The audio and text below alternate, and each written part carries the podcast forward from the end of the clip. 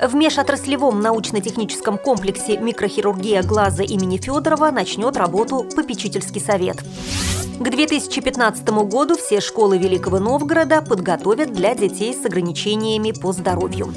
Малоимущим новосибирцам предоставили бесплатных адвокатов. Далее об этом подробнее в студии Наталья Гамаюнова. Здравствуйте.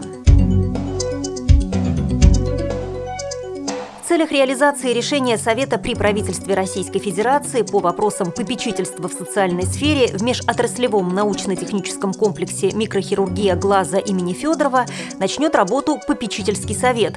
По словам заместителя председателя правительства России Ольги Голодец, это особый вид попечительства, потому что он связан с наиболее тяжелыми категориями нашего населения. Это прежде всего инвалиды и дети-сироты, те дети, которые оказались в трудной жизненной ситуации.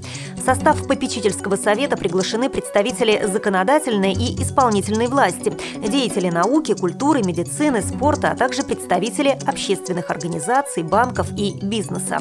Президент ВОЗ Александр Неумывакин получил приглашение стать членом попечительского совета и выразил согласие войти в его состав.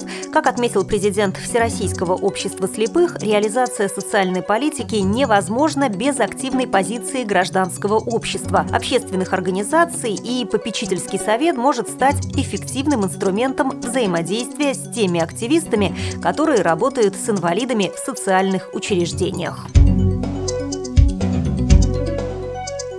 В Комитете по образованию Великого Новгорода прошло совещание, посвященное первым итогам деятельности по введению инклюзивного образования в двух пилотных учреждениях – гимназии «Новоскул» и «Школе 34». С 2012 года здесь совместно обучаются ребята с нарушениями слуха, зрения и опорно-двигательного аппарата. По словам председателя городского комитета по образованию, дети с ограниченными возможностями здоровья учатся в обычных классах и осваивают программы программы общеобразовательных школ.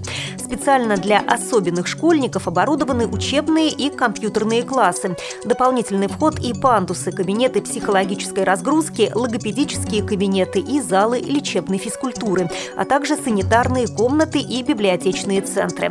На эти цели выделено около 4 миллионов рублей. Руководитель школы 34 и директор гимназии «Новоскул» считают, что школам, работающим над созданием безбарьерной среды, необходимы постоянные постоянные консультации врачей-специалистов. Учителя школы прошли переподготовку в Новгородском центре образовательного маркетинга, а для педагогов гимназии переподготовка была организована в Московской академии развития образования. В Новгородской области сегодня больше 5 тысяч детей, имеющих инвалидность. Из них 380 обучаются дистанционно. Остальные, как правило, являются учащимися специализированных учреждений и классов.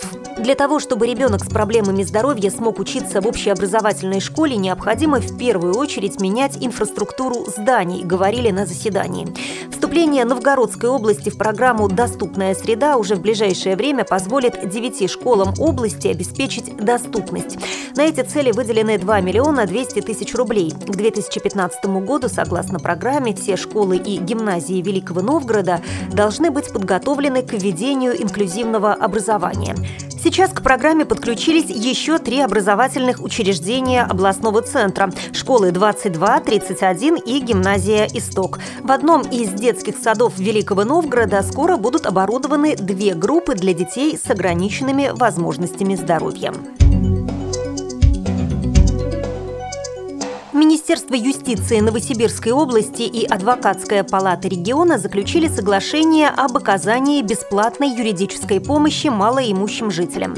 Теперь 133 юриста безвозмездно будут вести дела инвалидов, участников войны, детей-сирот и других. Они будут решать различные правовые вопросы, в том числе и в суде. Например, по вопросам алиментов, недвижимости или социальной защиты. Право пользоваться услугами юристов бесплатно предоставляется инвалидам первого первой и второй группы, малоимущим гражданам, ветеранам Великой Отечественной войны, героям Российской Федерации, героям Советского Союза, героям социалистического труда, детям-инвалидам, детям-сиротам, детям, оставшимся без попечения родителей и другим категориям жителей, сообщает пресс-служба губернатора и правительства Новосибирской области. Для получения бесплатной юридической помощи надо иметь три документа.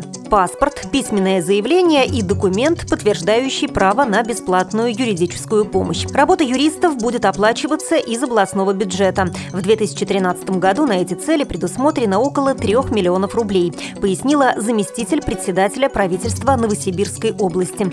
Как отметил президент адвокатской палаты Новосибирской области, в перспективе список адвокатов, оказывающих бесплатные юридические юридические услуги, в том числе и в сельской местности, может быть расширен. Список адвокатов, участников государственной системы бесплатной юридической помощи и их контакты можно найти на сайте Министерства юстиции Новосибирской области. Вы слушали информационный выпуск.